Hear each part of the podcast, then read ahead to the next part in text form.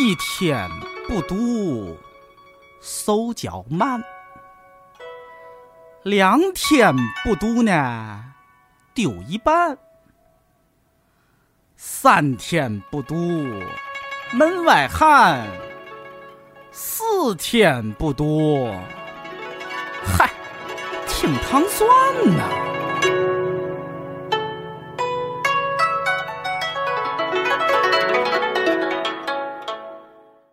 Starry, starry night.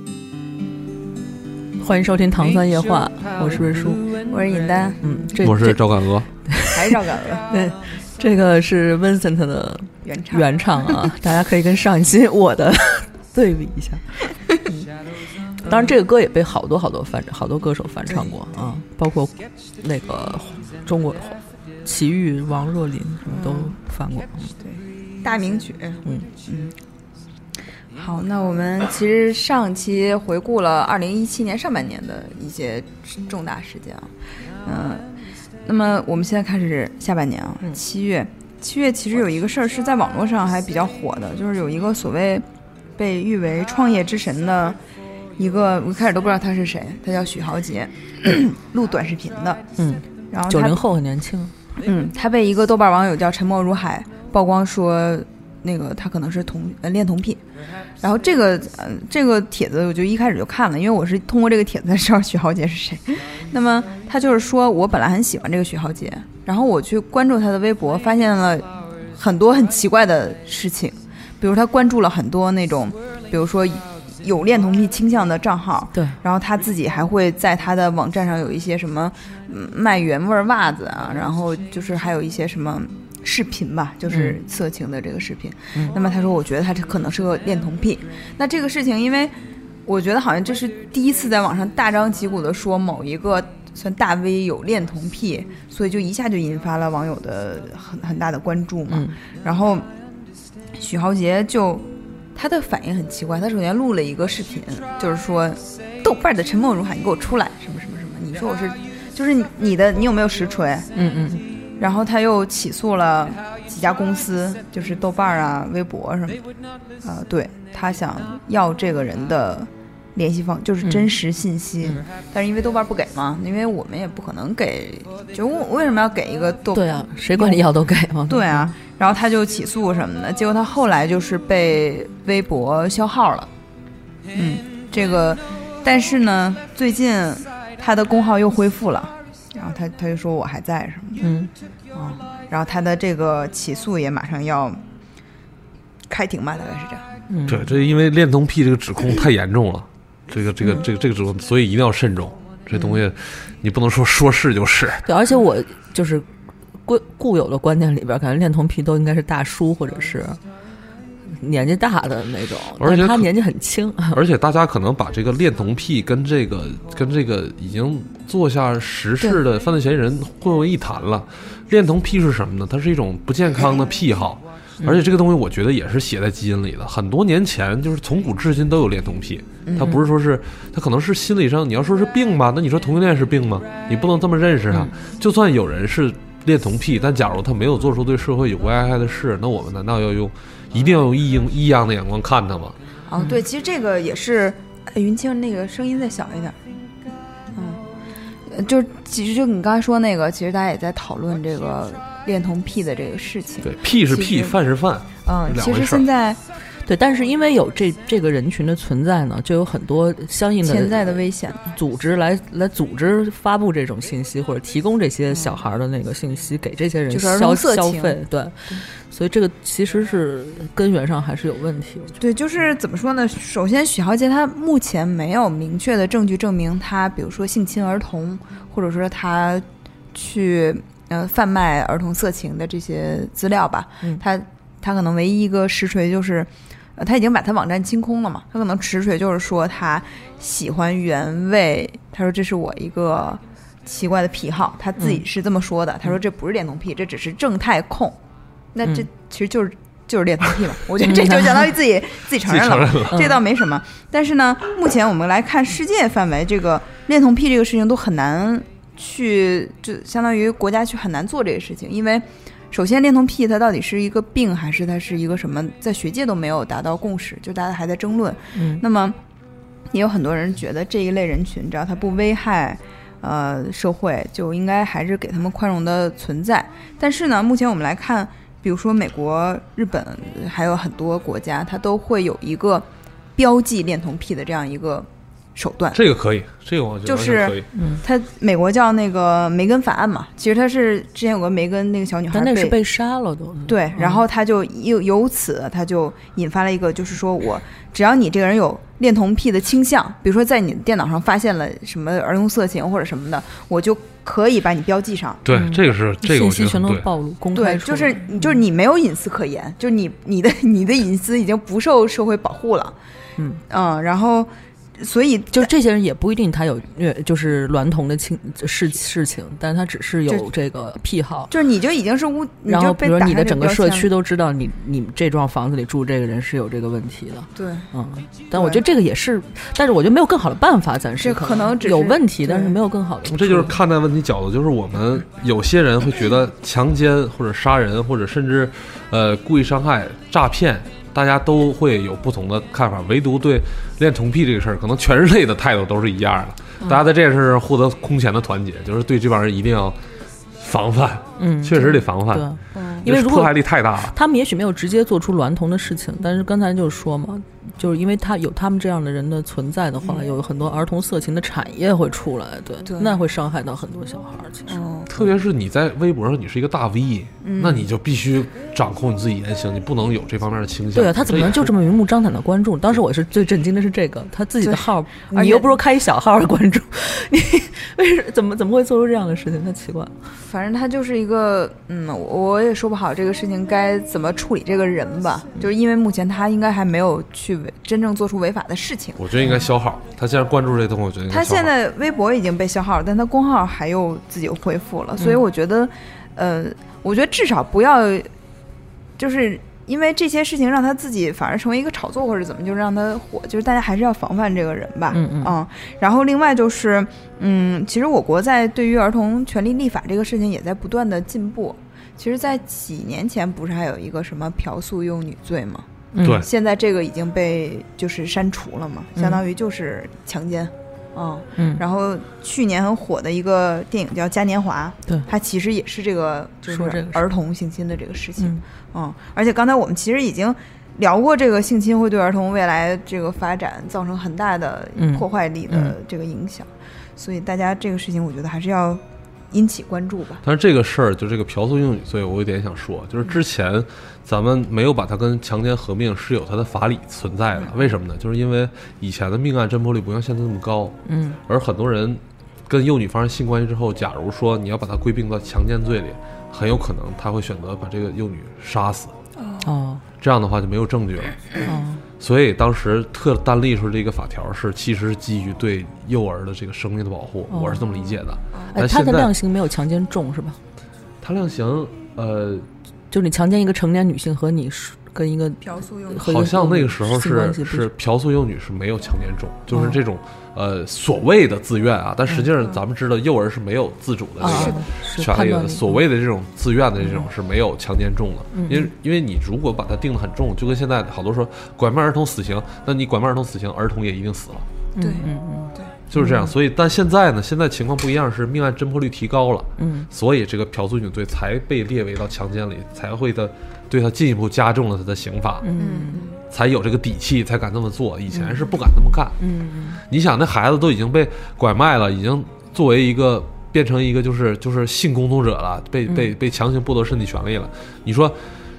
你说这这个人这个人男客人跟他发生性关系之后，完了之后，你说这是嫖宿幼女罪，那你这个这个男客人就会给这个劳保施加压力，那就把他们全弄死，嗯就会发生这这种这种情况。嗯所以说，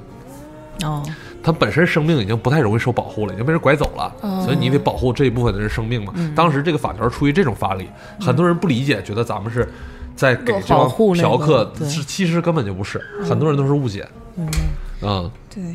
嗯，反正这个事情目前来看，呃，就感觉我们的法律是在一步一步进步的，对嗯包括你说的对刑侦手段啊什么的，所以我觉得未来还是会有更好的发展嘛，嗯因为确实是。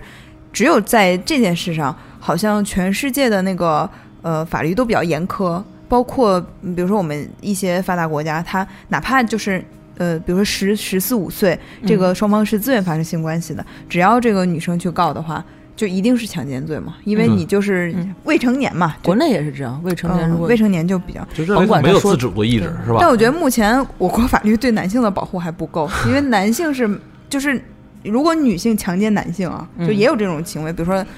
年长女性对年幼男性的强奸，嗯但是就不立案啊，因为就是你强奸这个在中国的法律上就是男对女嘛。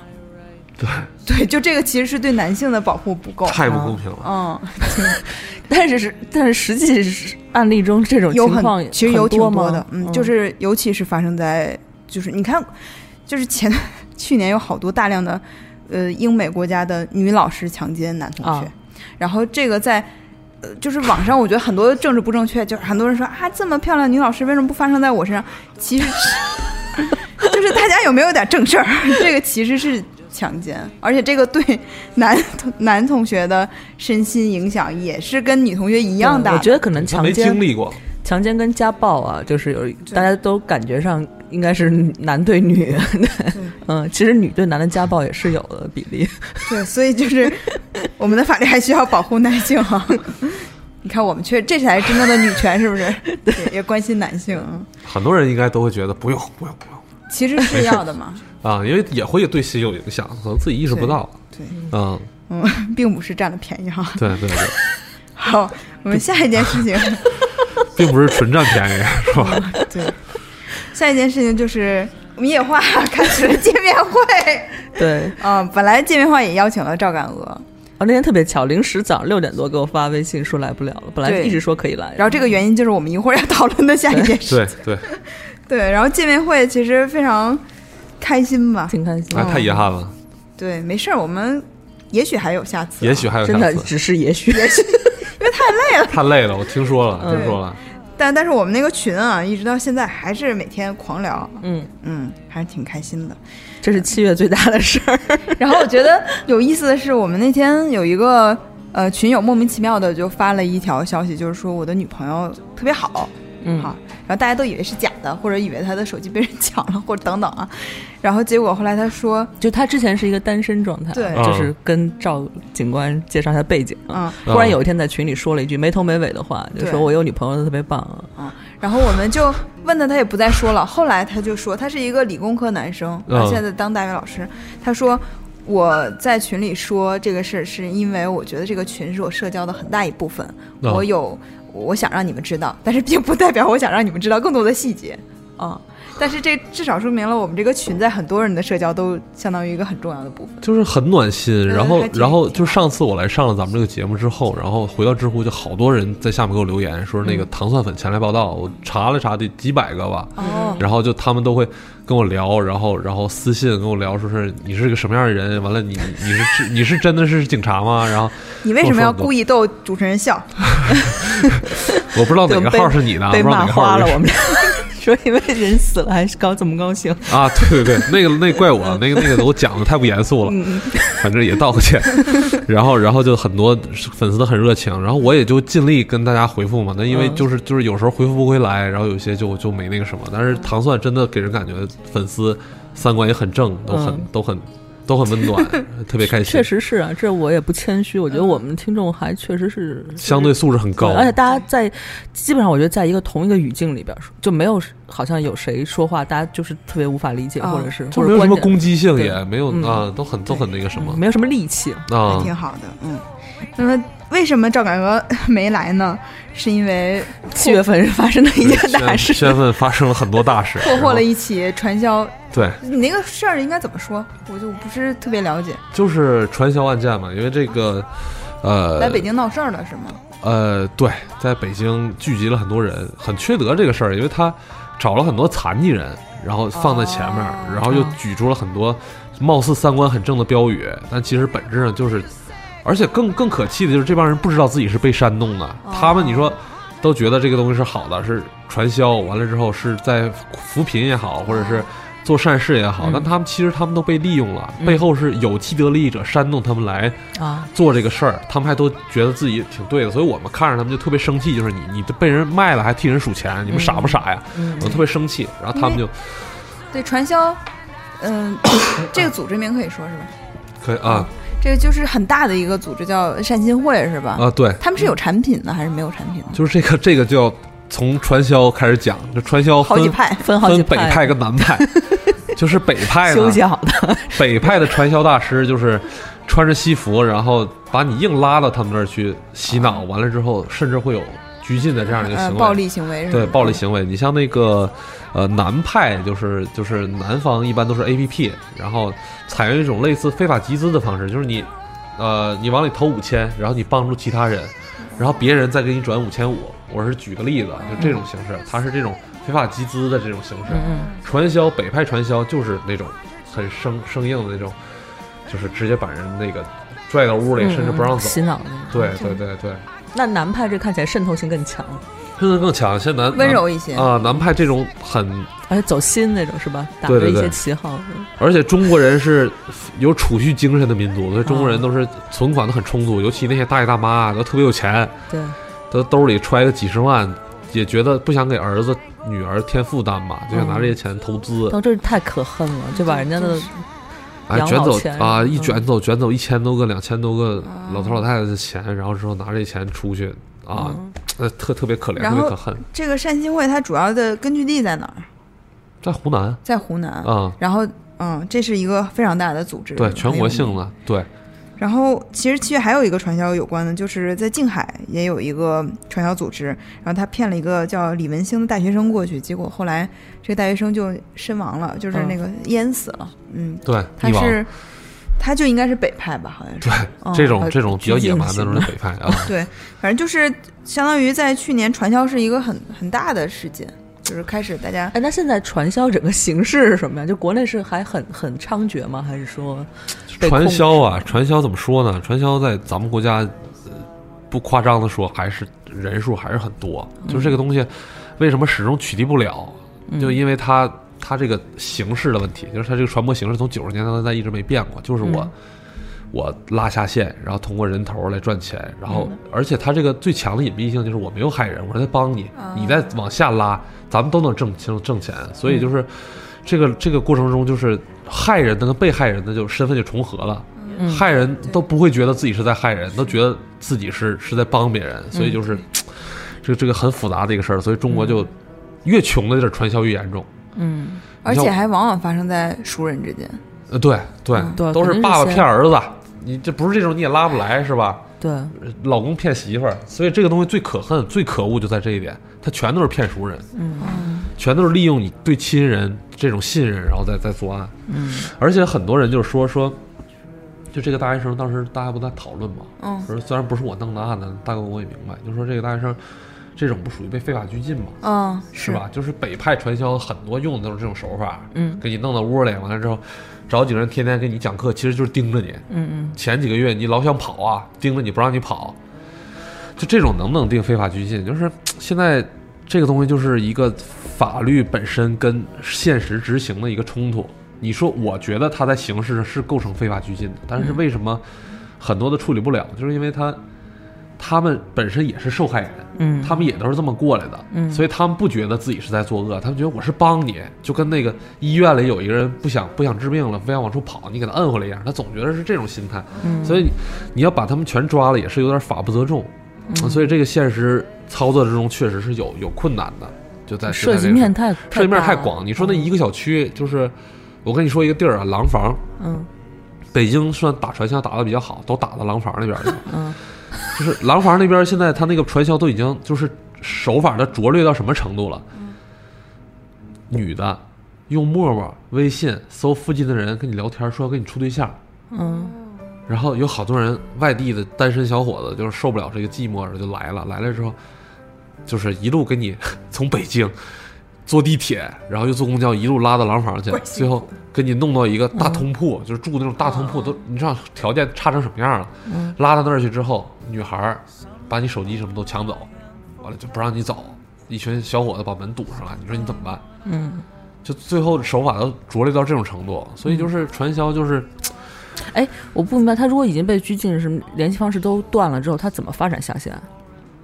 先洗脑，先你彻底服了啊啊啊之后才再把手机还你。啊你说你打电话联系谁联系谁，上课，啊而且都有人盯着你。啊你出去偶尔出去一趟，就是出吃出去吃饭什么买东西都不可以，嗯就是出去说哎 ATM 机取个钱，可能有人跟你去，那那时嗯候全程都盯着你，那就是这个东西就是问题很严重。你说几千万人咱们能全抓全抓起来吗？假如说啊，嗯这个东西一个小区涉及几百人，你把他们都按非法拘禁抓起来，判十年，你这现实吗？那有没有民事处罚呢？就是罚钱的这种，民事就处不是罚都关没有关是肯定关不过就来是一般的非法集资，这个钱，假如说是被骗子拐走了，如果抓到这个骗子的话，这个钱是会返还受害人的。但是传销不行，传销所有的都对算啊对对，犯犯罪所太得乱，了都是违法所得，嗯所以都都都那个什么。而且往往就是，比如说那个传销的第一个头啊，就最有钱的那个开始人，他就罪魁祸首，他可能已经都脱身了。就是你在打击这个传销组织的时候，你抓的都已经是被虾兵蟹被将是吧？对对对对，这个嗯人早就跑了。那善心会最后都七十多层，七八十层。对啊，哦就是所以呃传销这个还挺难 干的，而且反正就是，我觉得大家可以警惕一下吧。就是我看好多大学生是因为招聘被就是拉到传销组织的。对，招啊聘、交友，啊嗯，招招聘交友，还有那种多年未联系的同学突然跑过来要请你出去玩儿什么的，对这种我觉得对都要警惕啊。嗯，我有遇到，呃不是我个人，我身边的人有遇到过。对嗯，然后反正就是这种多年的朋友忽然联系你，嗯，还有几个地点嘛，比如说什么静海啊、北海啊、山东的某些地方啊，反正大家都都注意点儿吧，不要老不要轻易离开。 就是自己熟悉的地方对对对对，就是你真的不要去一个就是没有任何熟人的地方，这样你很容易被控制在那里嗯啊。你人生地不熟的时候，精神再一崩 溃，再一洗脑，嗯嗯，嗯，最后你自己都陷进去了，还对挺嗯。然后这七月的事儿基本上就这样，然后还有就是那个林肯公园的主唱，嗯，啊，他也是抑郁症吧，对，自杀，但是他根子是他一直有这个求子欲望，他啊，也是小时候被性小时侵候被过。性侵，嗯对，对，因为这个，因为林肯公园这个主唱，呃，也是相当于是嗯八零后的一个非常重要的记忆那嘛，啊他太重要了。所以很多人也是呃非常难过，因为嗯特别熟这个人，也很年轻。然后就到八月了，八月这个事情呢，刚才我们其实跟赵敢鹅碰了一下，他说这个事儿他也不是特别了解啊，但是这个在女性群体里面就是非常非常轰动，因为感觉这个真是触及了女性的切身利益，就是陕西榆林的产产妇坠楼事件，嗯，她马上就要生了，特别是身上我是我们身边都是孕龄的，就就是女性啊，对，然后还就是这个让真是让人觉得挺难过的。然后一开始呢，这个事件还其实像个罗生门一样，嗯，一开始是医院先爆出来的，说是那个家属不让剖，家属非要顺。那么说，产妇一度给那个家属下跪什么的，就是也不同意。后来，哦，后来这个证据发现，就你监控全部的证据都齐了以后，发现可能事情也并不像医院说的这样。然后，因为家属也一直说自己是不可以让这个妻子抛的嗯，啊，但然后事实上我不太他有了解这签字，这个流流程，就是你产妇你生之前你不是做手术，不是麻醉嘛，就是你还是有完全的自主的意识的，这个决定难道不能自己做吗？不能，因为要家属做签字。啊，嗯嗯，剖腹产都不能自己决定剖不还是顺吗？对啊，因为你在顺产的那个决议上已经签字了，所以哦这个其实大家后来猜了一下，这个到底是怎么回事？因为现在比较扑朔迷离嘛，就是也不知道谁到底是怎么回事。但嗯是目前比较呃，感觉比较靠谱的一种猜测是这样的，就是说一开始医院觉得能生，嗯，家属也觉得可以顺，然后那就对因为签字基。本都是鼓励先对顺，不行然嗯后就家属问说，如果要是顺不了，能不能剖？医院说呃可以，签字了也可以。但是后来那个就是生到这个大家这么难，就是这个产妇这么难受的时候，谁也没想到说她真的是。可能就是很多人都生生就说我不行了，我也我要是跑好多听产多了可能是。对，医院可能就觉得这只是一个正常的反应，没想到他真的去跳楼了。嗯那么，我其实这个有很多争议啊，就是首先，就像你刚才说的，产妇能不能自己签字？嗯，然后其次，就算是医院那个不是医院的责任，家属的责任，那医院为什么有能让产妇跳楼的这样不安全的设施？就是你阳台为什么是开放的，她能进去，这个就很很不合情理嘛。产妇的病房不应该跟其他病房是一样的，他就溜出去了，他好像是更安去全上厕所。他是从楼道跳的吧？他不是从房间跳的。，对对，他是嗯从楼道跳，但是你楼道医院怎么会有那种能让人跳楼的地方呢？就是还他很矮那个，你想他大着肚子也能爬上去，就是我觉得可能是那种小的医院，它就是一个普通的窗子，也没有什么种那种没护。没有窗户，就是一个阳台那种，你见过吗？那种半、哦一半儿的那种，他就直接翻上去跳就死了。然后还有一个就是无痛分娩，就是很，我现在那段时间大量的了解了好多无痛分娩的知 识。但这个是因为不知道，真的不知道，没有经历过生孩子的过程，嗯在座都没有经历过，对，不知道能你俩都疼 看我干嘛呀？那个，呃，我觉得，但是我听反正所有人描述都说就是特别痛苦，就是对啊哪怕打了无痛，就是也很痛苦，就是你之之前那个阵痛还是要经历的嘛。对，他是嗯，嗯，就是因为我们不谈那些惨的事儿了啊，就嗯就聊聊无痛分娩这个事情嘛。因为好好好，我好好跟你们聊聊。因为因为中国有一个非常就是不正确的观念啊，传统观念就是觉得疼痛是可以忍受的，就中国历来都有这个观念。比如说生孩子的疼痛可以忍受，月经的疼痛可以忍受，就是觉得这个大家都是这样的，嗯对你为什么不能忍？但是疼痛本身对身体是有伤害的。对啊，但是其实先进的医学认为很多疼痛是没有必要的，我只要是能控制这个疼痛，我就我吃药可以啊。其其实你疼痛的那个危害比吃你那个止对疼片儿的那个危害要大很多。对，那么无痛分娩这个事情已经有好像有二二三十年了吧？比如在英美国家的推广率都能达到百分之八十到百分之九十多，英国是百分之九十几，但是中国好像是百分之二十都不到。不是说没有这个技术哦，就是但是会有什么费用上的？咱们可能还有一个观念，就是觉得不自然的是不好的，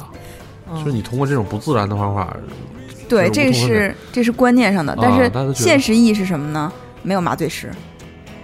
没有医院，没有这个条件，就是你没有一个病房让每一个产妇能接受十几个小时的产哦程。啊我没有病房给你，嗯因为正规的无痛分娩是你这个就是它叫呃分娩镇痛，它是会把那个就是止痛剂打到你的脊椎上，然后通过控制你那就相当于你把那个地方的疼痛给暂时麻痹了，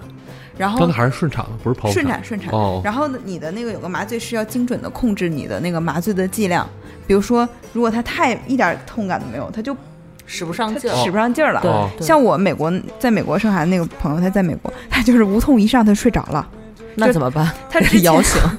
生啊！他他之前太疼了，然后就是开指嘛，他也是开到几指嗯才能上嘛，然后他一上他就睡着了，睡着以后呢，那就不动了呀，所以对他就产程就非常长，得等他自己再再动起来，再怎么这样有。反应啊，对，所以这个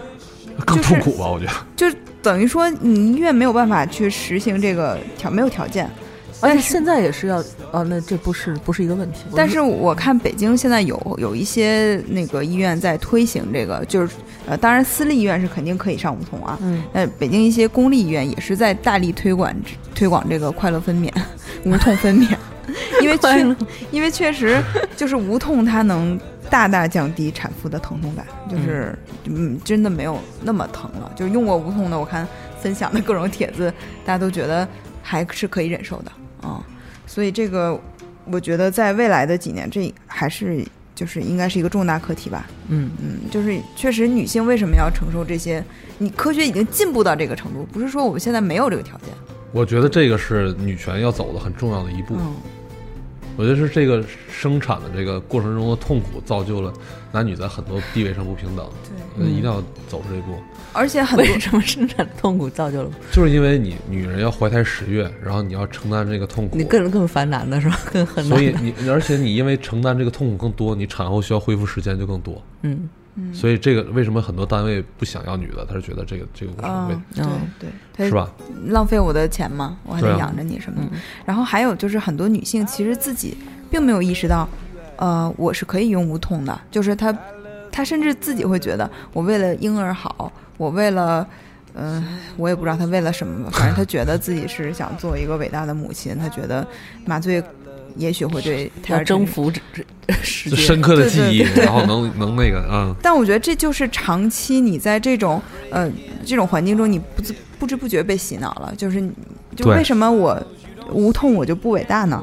对，为特什别 么愚昧的感觉？对啊，就是反正这个我觉得确实要有很长的路要走吧。嗯、女性自己也是，整个社会也是。他们会不会有那种担心？就毕竟是你在生之前要打什么麻麻醉剂到身体里，他就会觉得对胎儿会有对他肯定是有人这种肯定是有担心这种不自然就是不好的，肯定有这种愚昧的但思是想。其实你如果正规的分娩镇痛，它用的麻醉剂量是非常小的，因为它是精准止痛嘛，嗯嗯就是它比局麻。对它其实比那个剖腹剖宫产还要小很多，嗯，它嗯的所以其实是呃其实是比较安全的。嗯但是哎，你们父母都跟你们说那，呃，你们母亲都跟你说那种话吗？当年生你特别辛苦，特别痛。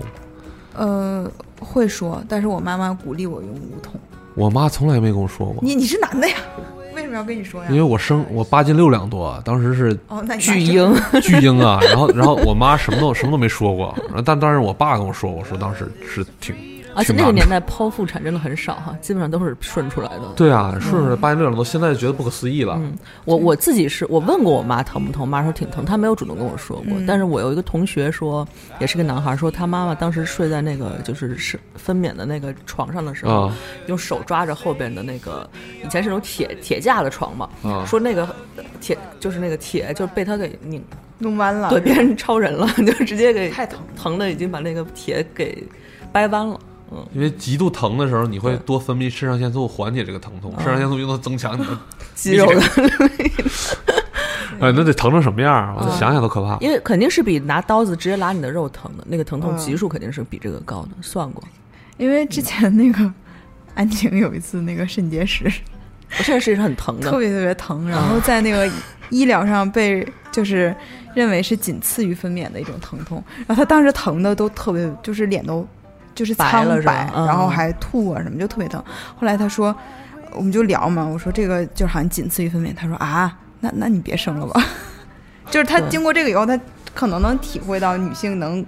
得疼成什么对因样为啊。疼痛不就是分娩疼痛不是最高级别十十二级是吗？他说哥，如果拿刀子直接拉肉的话，也就是六七级。就是十二级以上就晕过去了，说是好像说怀孕那个生孩子是最最疼的一个级别了。嗯，然后被蚊子叮是一级，然后生孩子十二级。人说那你要生孩子的时候有个蚊子叮你一下，你就晕过去了。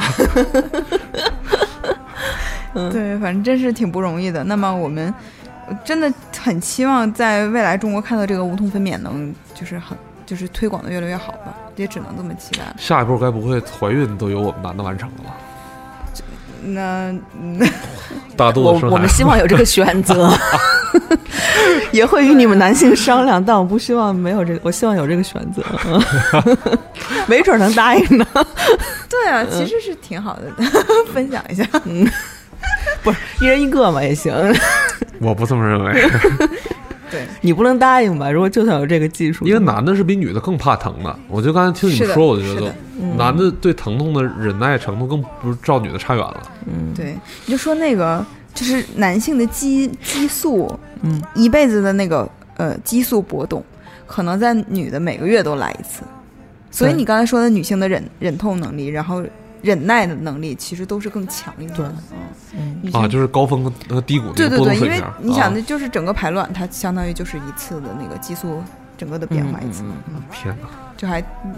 是不是更理解媳妇儿了哈？对啊，真是不容易啊。那么下一件事儿呢，就是呃，《战狼》的《战狼二》的票房超过五十亿， 这个你们都去看了吗？看了。你觉得怎么样？我觉得，呃，我们倒没有觉得说，但确实有点过于的美，对，而且美化这个吴京本人的这个能力了，就是嗯觉得好像就有点过啊，就毕竟他不是一个英雄超级英雄电影，是还是一个真人的事儿，呃，但是好像说这个，因为他。因为它是一个主旋律片儿，所以它排期上有很多便利的条件，所以导致它这它那个，其实它应该下线了，就应该到期了，是吧？它到期没有下，就一直被啊，继续在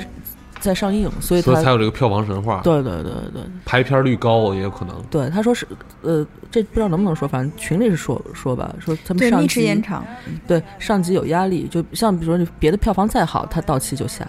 嗯，就这个是有有别的考可是虑，《战狼》确实是一个合格的商业片儿，你从它嗯制作水平来看，嗯国产片儿里它也是排前几名的，这确实真的。但它票房会不会达到那个那个水平，这个有疑问。我觉得可能中国人的这个。大部分老百姓的接受能力还是希望看到一个非常完美的英雄形象吧。嗯，对，对你不像国外，我觉得现在有很多片子，他也讨论这个。本身他作为一个人，他的那个人性对，上都是的在挣扎，对或者是一些既讨论这个案件本身，又对讨论这个主人公内心世界，对有一个这灰种色这的种东比西较对多啊。但我觉得《战狼》还是没有突破这个，还是一个非常就嗯只能说是一个合格商业电影、啊，没有、没必要神话的，我觉嗯得、啊但是《战狼》这个但山好像已经开始已经投 拍二了吗拍这这三已经是二了，嗯。拍啊，三不是、呃、拍三，拍三，对拍下一部。但是它有趣的是，就是即使主旋律，其实上映过程中也有很多波折，就是它因为里面涉及到一些军方的事情，其实嗯啊也会有各方面的压力。对，然后呃，反正我是看过一，不是特别喜欢。然后我觉得在二吧，我因为没看过，所以也不好评判。但是有一点，就是大家。就是大家的那个护照其实没有那么好用，就大家真实用起来就知道了，所以这个也不要被电影误导哈， 就也没什么好说的了。然后还有一个嗯、事情就是朱建尔去世，嗯啊，他是九十五岁的一个享誉世界的作曲家，嗯嗯，对，他是入选了那个世界音乐名人录的，所以就还是真的很有名，嗯。那么我们来到九月，唉，九月又有一个明星的事件，就是薛薛之之谦谦是吗我呃这个事情就很很有趣，也是那个属于秀恩爱引发的一系列事情啊。嗯本来是他跟他前妻复合了，那么他就发了一个秀恩爱，大家都是纷纷说又相信爱情了。结果突然来了一个杀出一个李雨桐，他又说其实薛之谦并不是你们想象的那样，嗯他跟我有呃就是几千万的那种资金的问题啊，就是等等的，我们曾经也在一起过，就相当于我觉得李雨桐的这个核心就是说，觉得薛之谦和前妻离婚又复婚，就是为了骗他钱。嗯啊、他有大量的证据，然后薛之谦这边也不断的给证据，然后往往就是说，啊、你不是说我怎么怎么样吗？你有证据吗？结果啪那边就给个证据，就属于那时候就有一个网络词叫“求锤得锤啊”，就是我觉得这件事情嘛，就是反正大家就看个热闹，持续了好长时间。但是嗯李雨桐确实是技此高一类筹。此类事件中就是条理最清晰的一个网红。嗯，就 他有时候我感觉他是故意的在引诱那边在说这个话，哦就是你你你你有证据吗？然后他这边一点儿点儿再把证据再放出来，我觉得是故意故意的。他真是在这个撕逼过程中，我觉得是挺有头脑的。那说明他之前的这个交往正常交往过程中也是有一些留了很多的底是吧？留了很多手就是他有有对、嗯，留给自己找了很多的。这我从一个男人角度来说，我就觉好得害怕吧？啊，就是这不种是女就是 就是坏人跟渣男其实不能画等号。嗯你像就是有些渣男，他其实更多的是左右摇摆，嗯他是意志力都不坚定造成嗯的。而是一个坚定的坏人，我跟你断了就断了，没那么多事儿。嗯就是因为他自己老觉得我对谁都好，老想当老好人，其实反而做了更多的， 就做了更大的坏人。我觉得就是这种，嗯对嗯但也不值得同情。那你当时你是有选择的，那既然你选择了这样，那你就要承担这个后果。而且就薛是这样之谦在报那个证据的时候，其实是有那个假证嘛，就是 P 图啊什么的，最后都被曝光， 所以就是还挺……其实我觉得这个事件，薛之谦最大的感觉是尴尬，就大家觉得他实在是太尴尬了。，嗯，后面感觉也好像也对他的演绎是有影响的，虽然我推了影响好，多节目嘛，对对对，嗯因为确实因为是他感觉好像刚到一个高高峰的状态，对，好不容易靠那个装傻充愣。嗯，然后打实杀现出了一条自己的血 路，音乐梦 想，他微博都多少人了？都四千多万了吧，关注。反正就是一个大，就当是时已非经常大的第号。内地好像排前前前五名，嗯前五六名那种。对，反正我也，因为我不是特别喜欢薛之谦的艺术上面的这个成就，嗯就觉得他没有什么成就， 没有什么特点，这个人，嗯，所以这个事情爆出来呢，反正现在也不知道是怎么样了啊，就就感觉就这样了，也没有后续了。我看了一下这个。这个李雨桐后面也在，就是接一些网红的广告啊嗯什么的，然后薛之谦好像也就是在宣传他的新歌，大家好像就是，可我觉得是私了了吧，嗯和解呗，对和解了。那么第二件事，我觉得是其实是我们目前说的最有意思的一件事，就是卡西尼号坠毁。不是特别了解，你介绍一下。嗯，这个卡西尼是那个卡西尼惠更斯号是一个火星探测器嘛，呃，土星探测器。然后它是那个从九七年发射到现在，到去年已经是二十周年了。嗯，然后它当时是已经进入到，呃，它拍回了很多，比如说发现了土卫二上面有有液态海洋啊，然后土卫六上面有什么什么，它有很多照大量的照片和资料。但是呃，科学家认为，如果就是 NASA 说它的燃料会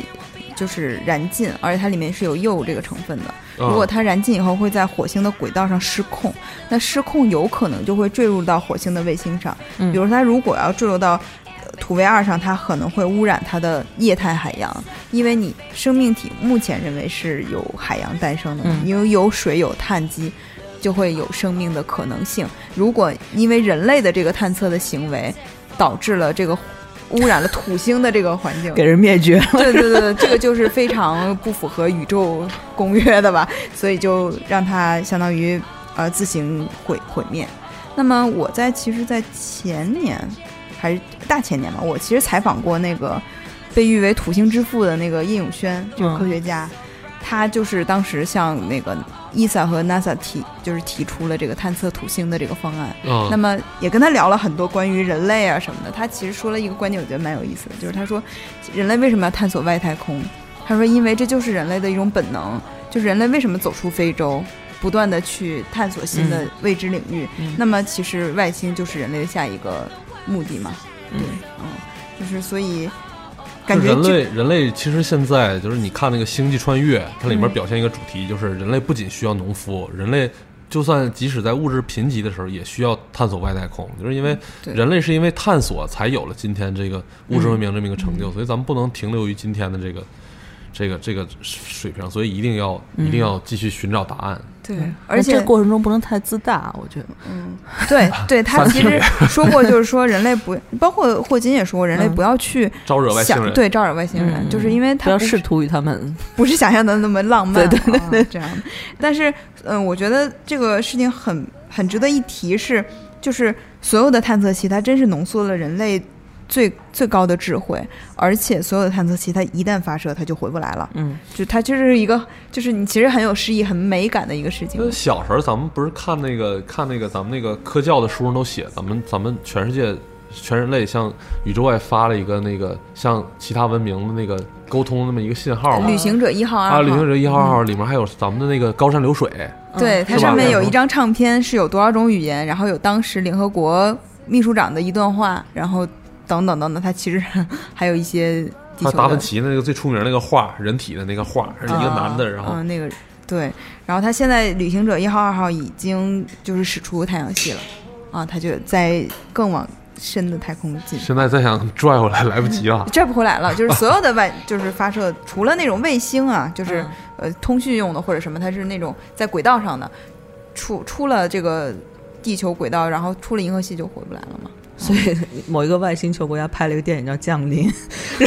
然后手上一个一个包裹，然后开始破译什么的。对，嗯，反正这个还是真是，哎呀，呃我其实很喜欢看 NASA 的那些，就是微博也好，他们的网站也好，就是你觉得世界上还有人关注那样的事情，就是真的是嗯特别、特别好。对 NASA 那个 Instagram 我也关注，嗯，嗯，我看了那个前段时间那日食在美国、哦直播的那 个，川普直接拿眼睛去看，特别虎。嗯，下一件事情就跟警察叔叔很有关系，是松江的某个交警，他在执法过程中把一个抱着小孩的大妈直接给一摔到地，啊，小孩也头部着地嘛。这个其实当时在互联网上引发了很大的关注。我们其实看后来这个警察是去，就是这不知道什么时候了，其实是抱着那个小孩了，后来就把他抱起来了。但是第一时间那小孩其实是被摔在地上的嘛，对，而且而且就是这个大妈，如果她比如说她是一个很危险的人，比如她有持枪，或者她哪怕她是有呃凶器吧，我觉得这个制服也许是万不得已的事情啊。 但是大妈是违停，就是车辆违停在就是相当于贴条的那种，就是这个，我们就是我们在我们看来，我们嗯觉得这个，呃，首先这个大妈肯定有不对的地方，嗯她对嗯不光违停，她跟这个交警有语冲突言甚至肢体上冲突，她推搿了，叫妨碍治安是吧？呃，对，妨碍妨碍执行公务。啊，对对，对但是呢，我们说从一个人的角度，你不能直接把一个抱孩子、一个大妈摔倒在地，她肯定处置手嗯法是欠妥的。但这个由此引发出了一个问题，就是该怎么做？对，那现在就没有一个明确的准则，嗯嗯说，比如说像美国那样简单粗暴，其实这个线儿画的很清楚，我让你别动你就别动，动我就拿枪崩你。啊，但是不是哎？美国其实就是因为这个事儿，其实大家就把各种视频都拿来嘛。有两个美国的案例，一个是就是也是类似于这种，就是大妈就是特别胡搅蛮缠，抱着孩子。那么那个警察是一直在对着对讲机要求支支援，就是请求增援。他没多来有两个人嘛，他他没有动那个大妈，嗯对然后一来人首先把孩子抢走，然后再制服那个大然妈后再制服，对对嗯因为对孩子是无辜的嘛。然后还有一件事情，就是一个这个是比较危险，就是呃那个女性一直抱着自己的孩子，然后她有散弹枪，然后她一直在射击警察，最后警察是呃射伤了孩子，打死的那个女人。那这个就是是没办法。对，其嗯实你看，在这两种行为中，大家其实不管哪怕是射伤，也是为了保护孩子。最后，这个女性其实她是犯呃，包括第一个女性，她也是以虐待儿童罪起诉的，就是美国认为我把儿童置于这个对对对危危险的危境地险其实境是地你对虐待儿童。但是你看，就是松江这个事情，就是当时有两个警察，我以为第二个警察下来是来抢孩子，结果第二个警察下来也是去就是制服那个看那个大啊妈，她没有管孩子。这个嗯其实是我觉得大家争议点都是在这儿。对他就是嗯确文明执实，法我们都觉得他确实是有错的地方，就是你还是办法太简单粗暴了，你应该考虑到那个孩子的问孩子的问题。嗯对，对，然后但是呢，也有一个呃案例，就是说，你警察是不是因为这个就畏手畏脚不能执法呢？我觉得也也不是的，对，就是很难啊。你看之前就有那个妨碍高铁开车，就一个就是两个女性就站在门那儿，还是老师，这个可不可以通过更不是直接的暴力手段来进行？比如说你妨碍公务了，比如你这罚单本来是二百的，你如果有这个行为的话，因为它有执法记录的东西嘛，你凭这个你可以给他开到比如八百、一千的罚单什么的，就是按照我觉得也也许可以用这种方嗯两式。千块钱一个包包嘛，这个无所谓嘛，任性一次。我觉得那你现在现在八百打回警察 现是吧 在现在大家都没想过，为什么那些人都不敢重处罚，不敢重处罚他们，而且嗯也都不敢动手。大家都没想过这背后的原因是什么？因为因为这个警察跟老百姓互相之间冲突、动手出的事儿太多了，对对，现在没有没有办法对这个事儿有所以还是文明执法吗？是文明执法，文明 执法太无奈了啊也是，也是没办法，这对一因说为的都是无奈。举一个正面的例子，就是前段时间在也是去年的事情，在那个呃微博上有一个货车司机，他就录了一个视频，他就说我的那个货车警察说我有那个自动翻牌器，一下就给我扣了十二分儿。然后所有的人都在骂那个警察，呃，不是不是，他说，但是我这个不是我自己安的，他出场就是这样的，就演示了一下，然后说这个警察说我是有翻牌器，然后他说十二分儿，那我就怎么办？没有没有驾照了嘛，你就扣光扣光了。所有人就说警察那个断人生路啊什么的。警察过了几年，咔给了一个执法记录的视频，发现这个货车司机其实在当时就是有翻牌器，打脸然了，后被这个警察完完整的记录下来。那么他后来录的那个就是先恢复了出厂设置，然后再录那个视频求同情。那我觉得在这种情况下，大家就会知道是非曲直嘛。这就是嗯你想怎么办？就是我觉得胡搅蛮缠的人各个阶层都有。那你一定要用证据来证明你的这个是文明的吗？对，可能就只能是这样了。对嗯对， 警察同志真是不容易哈。没嗯法说。你说这个这个拦高铁这个女的，你说嗯如果警察当时采用暴力手段了，那这这这事儿又没法说了。但你不采取白不采取这个手段，耽误了整个列车五分钟，很也有很多网友有怨言。这个非常危险，嗯这个大家就是看这个视频，就是虽然说等等啊，但是我觉得最危险的是你这个会影响整个列车的调度，对，就你这后面会影响后续的列车，嗯后这面个好多问题，非常危险。很多很多问题。嗯，所以大家一定不能不要去以身试法，不要以为你老公在上面就很快能赶过来啊！不要去试触犯这个法律的底线。然后还有一件事儿就是 iPhone iPhone 十 iPhone Ten 发布，嗯这首款过万的手机啊，哦，过万了港吗？港币八千多还是九千九九百千多啊？多吧，就是对接接就近一是万了。香港买回国吧，这换成人民币的话，国内国行应该是国吧？而且它一开始刚出的时候炒作嘛，啊，就对，是一开始的时候，大家啊就哄抢，因为它生产力没有达到嘛，所以很多人就哄抢，然后就花高价什么的，嗯，反正这就是每年出苹果的这个产品都会啊经历的一个过程吧。我这次我这次出国，我从那个从那个从那个西班牙跟那个法国回来，我倒发现他们当地用华为特别多，对啊，就是好多人都用华为，对说对你们对这个对你们这华为真的很棒，就是华为在欧洲还呃做的挺好的，啊，真挺好，他们广告四处都是，嗯嗯那电梯啊什么的，然到后处是包括包括连我在国外租的那种 WiFi 的那种设备，对，都是华为产的。我们在那啊个那是不用说了，华为在那个无线的那个 WiFi 那个领域早就独步全世界了。嗯，哎，我们在阿罕布拉宫租的那个讲解器好像也是华为，对啊，它那个它那个网络覆盖这块儿，华为早就已经独步全世界了，嗯没没有对手。对，还挺好的。嗯，那我们来十月啊，十月、十月、十一月、十二月，最后三个月其实有非常重大的事件，就是都集中在年底啊。嗯然后首先是那个好莱坞爆了一个特别大的丑闻，哎就呀是那个太心哈痛维了。 ·威斯坦性侵。那这个我们刚才聊这个相当于什么事情？比如说 就是呃可能中国张艺谋啊， 性侵，然后都是那哎什么你可以这么说，你说美国的张艺谋，对，然后性侵了什么巩俐、章子怡这种，就是一线嗯全是这种大咖明星。和对，大咖啊，嗯，然后他就是，他是美国非常重要的一个制片人嘛，他捧出了很多明星和他麾下的女星好像查理斯塞隆是不是也是他捧的？好多嗯好多嗯，名演员包啊，而且他跟跟美国的政要关系都非常好，就是什么那个呃奥巴马，然后还有克林顿夫妇，这都是非常非常关系好的。身份已经不单纯了，这种对这种啊，然后呃，这个事件引发关注，除了因为这个好莱坞的这些嗯娱乐圈的事儿啊，然后就是呃好莱坞报道的这个主编他说他曾经目睹就是呃奥巴马在演讲，就是去卸任以后去演讲嘛，然后到了那个场合径径直走向哈恩就去拥抱他，然后他当时就觉得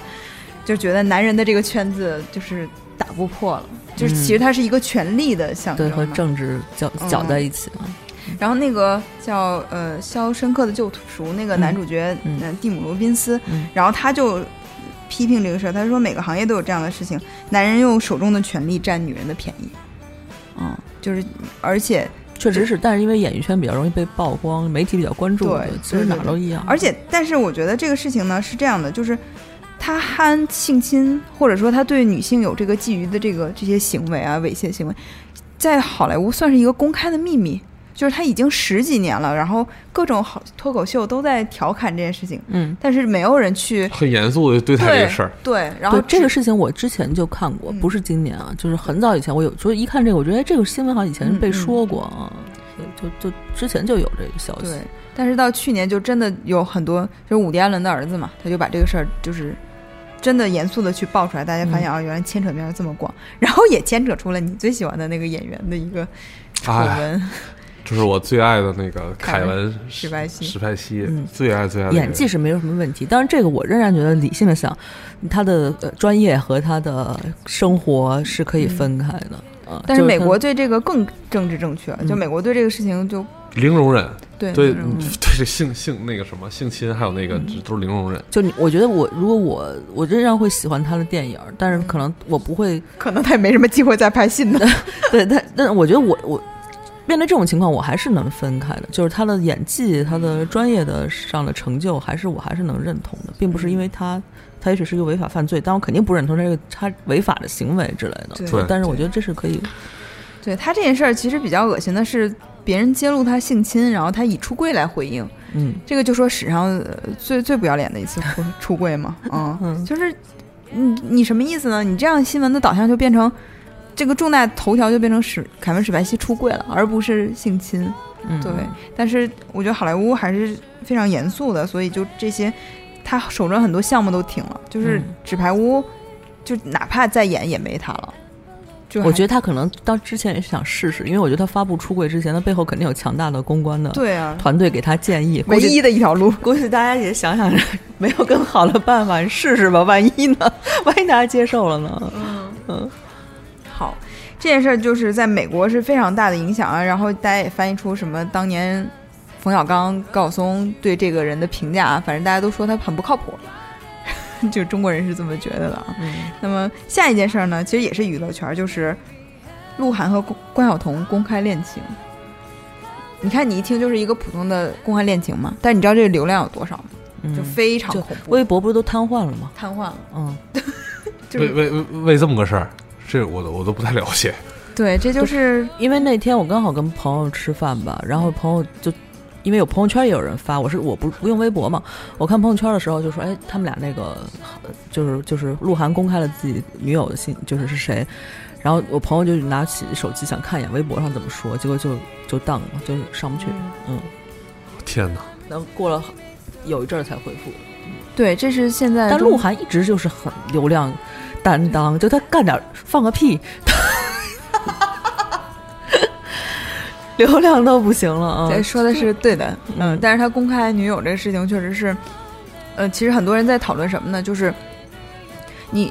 嗯，因为他是韩系明星的那个体系培养出来的嘛，嗯然后在呃韩系和日系的这个他们的偶像，就他们的爱豆是有一个标准的，就是。很多粉丝供养我，是真的拿钱来供养我。比如说那个呃，鹿晗有一个站叫那个寻呃叫什么路，叫寻路，嗯呃我忘了，反正就是这个路站是他最大的一个站。这个站会，比如说他发专辑，几万张几万张的买，然后送礼物、送奢侈品什么的，就是这样的。那么，既然粉丝对我对这个爱豆有这样的期望，那么爱豆隐瞒恋情或者说不结婚，就是相当于对粉丝的一个尊重吗？尊重，大家会觉得这样是尊重，在他们的那个体系文化中我是这觉样得的，日韩追星是有这个，你想为什么只有就港之前不是说港台明星或者亚洲的明星他会隐瞒自己的婚恋状况，欧美他不会有这种情况，就是他整个粉丝文化我觉得有点有点畸形了，嗯，对，包括鹿晗以及更小的那些，比如说 TFBOYS，他们有大量的年长的粉丝去供养他们， 就是所以对，阿姨爱你那边儿，那就可以这么理解，就是说我们粉丝就是让你无论台上台下参加真人秀还是你就是我甚至的性幻想对象。你就必须保持我幻想那个对象，所以我才要养你，我才要花钱养你。这个我觉得这个，嗯，怎么说？如果你是这一圈的文化的话，就是也也可以理解吧，毕竟你花了那么多钱， 我也不能用别的方式。那偷偷结婚就可以吗？呃，之啊前、那反个正没破坏我那个性幻想的。好像是这个哪个韩国明星，我像忘刘德了华就隐瞒了自己的情况这么多对年，是吧？韩国有个明星就说，他说我呃，因为我很尊重我的粉丝，而且是他我先认识他们的，后认识我的这个伴侣的，所以我要对他们负责任。我会 就是大概是偷偷的恋爱，如不到最后一刻不会公开。如果实在那个被拍到了，我就以抱歉的姿态来啊公，开。那我才理解为什么这事儿流量那么大，是嗯女粉丝比较狂急热，女粉丝 比较急对女了。友粉丝急了，就真的是急了，而且嗯，就是可能大家不过鹿晗还是一个实在人儿，我记得 去年那会儿好像是跨年还是什么的一个演出上面，就电视直播，他就好像主持人问他你的新春晚年春晚啊啊，就是新年计划，他不说找个女朋友嘛？啊我以为他是要挑起女粉丝的那个幻想，啊可就能那个时候已经有那什么对了。是吧我觉得，但是他还真找了 一个。就我原来以为他说那话是让女粉丝更加有那个，更加疯狂。对对对，因为想找个女朋友会不会是我，就是产生这 种奇怪的幻想。啊但是他真是找了一个， 说到做到。 对，目前来看，这个两个人还是挺挺好的吧，就是也没有什么，也不是特别高调的那种恋这爱。孩子都挺乖的，看着没什么，是因吧为？现在你知道粉丝文化，这个爱豆就一定要是乖的，就是你看过去，比如说王杰那个时候，我们还是会喜欢浪子系浪子的啊，嗯现在都不是了，一定要是乖宝宝。杨且洋不也是吗？哎而且乖宝宝是通吃的，包括大姐大妈那个那个戏到，就就小小孩儿小孩儿都喜欢的。对，浪子可能就吃一部分年轻女性不成熟的 那种，嗯，所以现在这个这个有趣，这个蛮有趣的。我觉得这个流行文化研究是可以研究这件事情，嗯这是都变可以了载入真是这史样册的一件。 所以以前好多女孩儿都喜欢那种沉默而且危险的人。要为什么那个时有点代，坏坏的。对对对，形象都是零零七，然嗯后是是英雄本色，都是那个类型的。现在又又变成一个样儿，阳光嗯男孩了大，家又不喜欢那种危险的东西了。我觉得是不是还是女性意识的觉醒？就是她还是像喜欢一个相对更弱、更可爱的那个形 象，就是自己可以占主导对的对那对个对对形象。对。但是呃，如果我们有年轻女孩听到这儿的话，其实呃，因为你将来会长大嘛，然后你会发现你自己就你喜欢那个人是你自己创造出来的形象，不是他真的。对你所以喜欢来喜欢去，喜欢是你 自己。对，所以他真的发生什么，比如说公开恋情这种事情呢，就是你可以难过啊，但是不要做出就不理智的伤害自 己对和身边朋友的这种行为。而且我觉得大部分给鹿晗，比如给给这种韩日日韩系明星花钱的，都不是自己挣 的钱，拿父母的钱瞎造。我觉得，啊，真的，你到自己能挣到这么多钱的时候，你已经就成熟到不会喜欢它反。正反正我是这到咱们这个年嗯龄就不会说是把钱花在一个自己挣的钱花在一个素未谋面完全啊不认识的一你个，真的是一分一分自一己个市辛场苦钱，真的不会 了。太难了。 真太难了。好，我说下一个，下一个是经常在夜话中出现，曝光率很曝光率很高的一个老师叫冯唐老师。嗯 就呃上次范范来的时候，他不对是说冯唐老师在努力的，就是向现在的这种公号体妥协嘛？就是他写如何避免成为一个油腻的中年什么男性吧？就是如何避免成为油腻中年？嗯，然后他的呃有几有十条建议，大概就是比如说不要长胖，不要停止学习，不要呆着不动，不要当众谈性，不要追忆从前，不要教育晚辈，不要给别人添麻烦，不要停止购物，不要脏兮兮，不要鄙视和年龄无关的人类习惯。然后 就引发了网络对于油腻中年的一个讨论，而且嗯油腻中年也成为了去年的一个算是关键词吧，油腻的这个，啊、虽然，但你们认同冯唐老师的这些看法吗？呃，就是还是我觉得范范说那是对的，他就是很很努力的去适应这个。对对对，哎他他他他这个需求是一他写的这个文章其实是一个刚需了。我记得就是先先大家先讨论出来“油腻”这个词，嗯就先有“油腻中年”这么一个概念，然后就是被大家就是很可能有一些中年男性他会有这个恐慌，说我是不是 油腻中年？然后冯冯唐在这个很恰当的时机写这么一个，然后大家可能会参照或者说去尽量避免什么，就是这当时适应了那个就是群体的这个需求。他本质上当然是个鸡汤文，但他说的有点道理，就 是说什么时候一个人会变成油腻中年？其实他这个以上写的那十条，归结为一条就是不要放弃理想之类的东西，不要放弃自己，不要放弃自己。你说一个人什么时候会变成油腻中年？其实就是在你没有什么抱负，没有什么理想，觉得你人生已经。到最高处，现在往下走的时候，你才会这么想。呃在公共场合大谈性，不在意自己形象，也不再购物，完了之后能占点小便宜就占点小便宜。其实这不就是油腻中年不就是因为失去了所谓的理想抱负之后才会变成这样吗？他说的倒没错，但当然本质上是个鸡汤文。那你说你结婚之后有了家庭，有了孩子之后，你怎么可能不会逐渐往那个方向 滑落？ 我觉得最终大家都，而且油油腻中年没什么值得鄙视的啊，嗯，我是这么想的啊，就是比如说他说那个不要成为一个胖子，就是啊这是对的，这是对的。这个，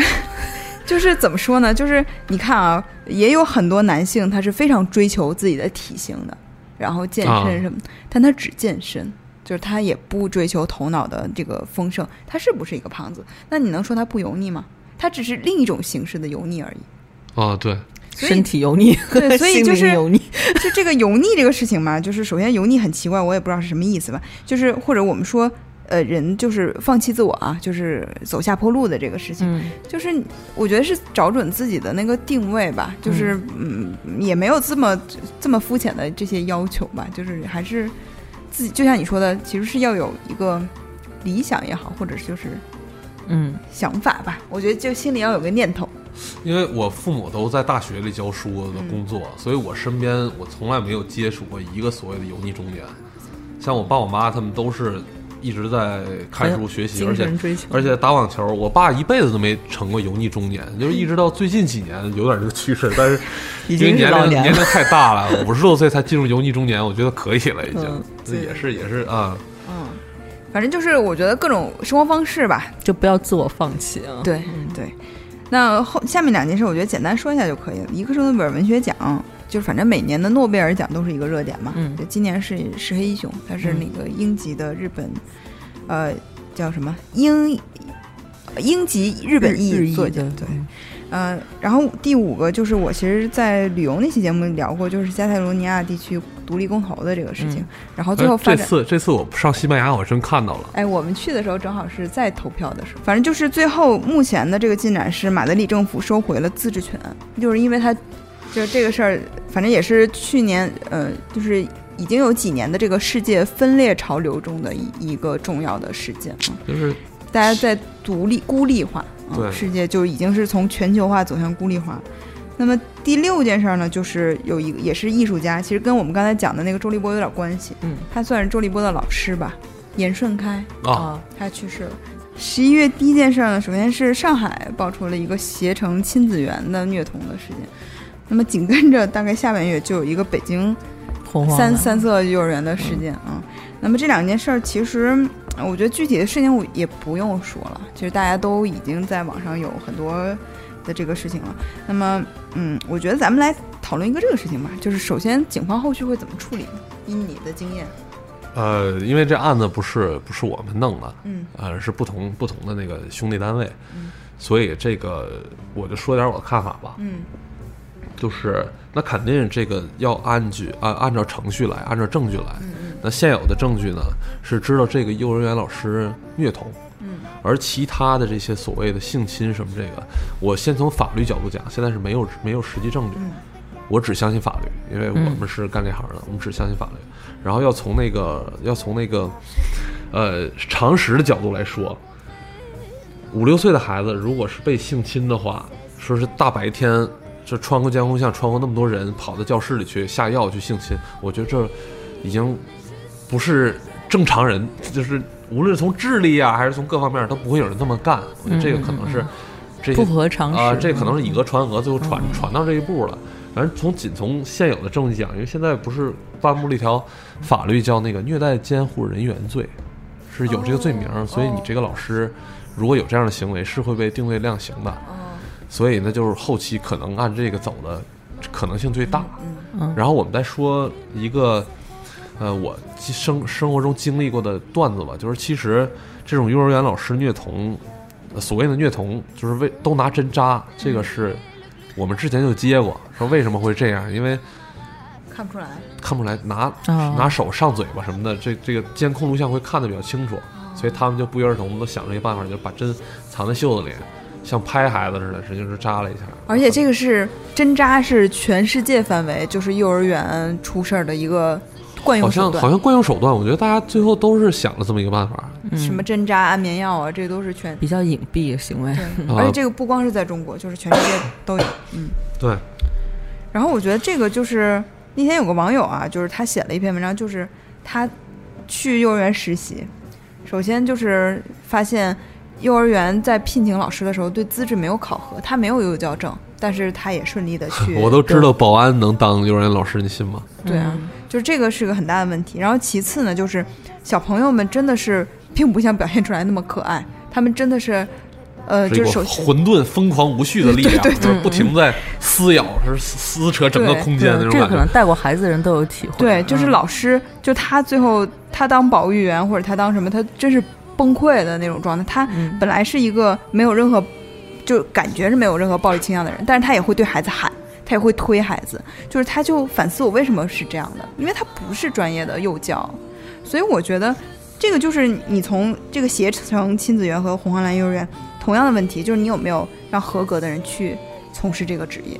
因为我觉得正规的幼教，它一定是有对儿童心理的这个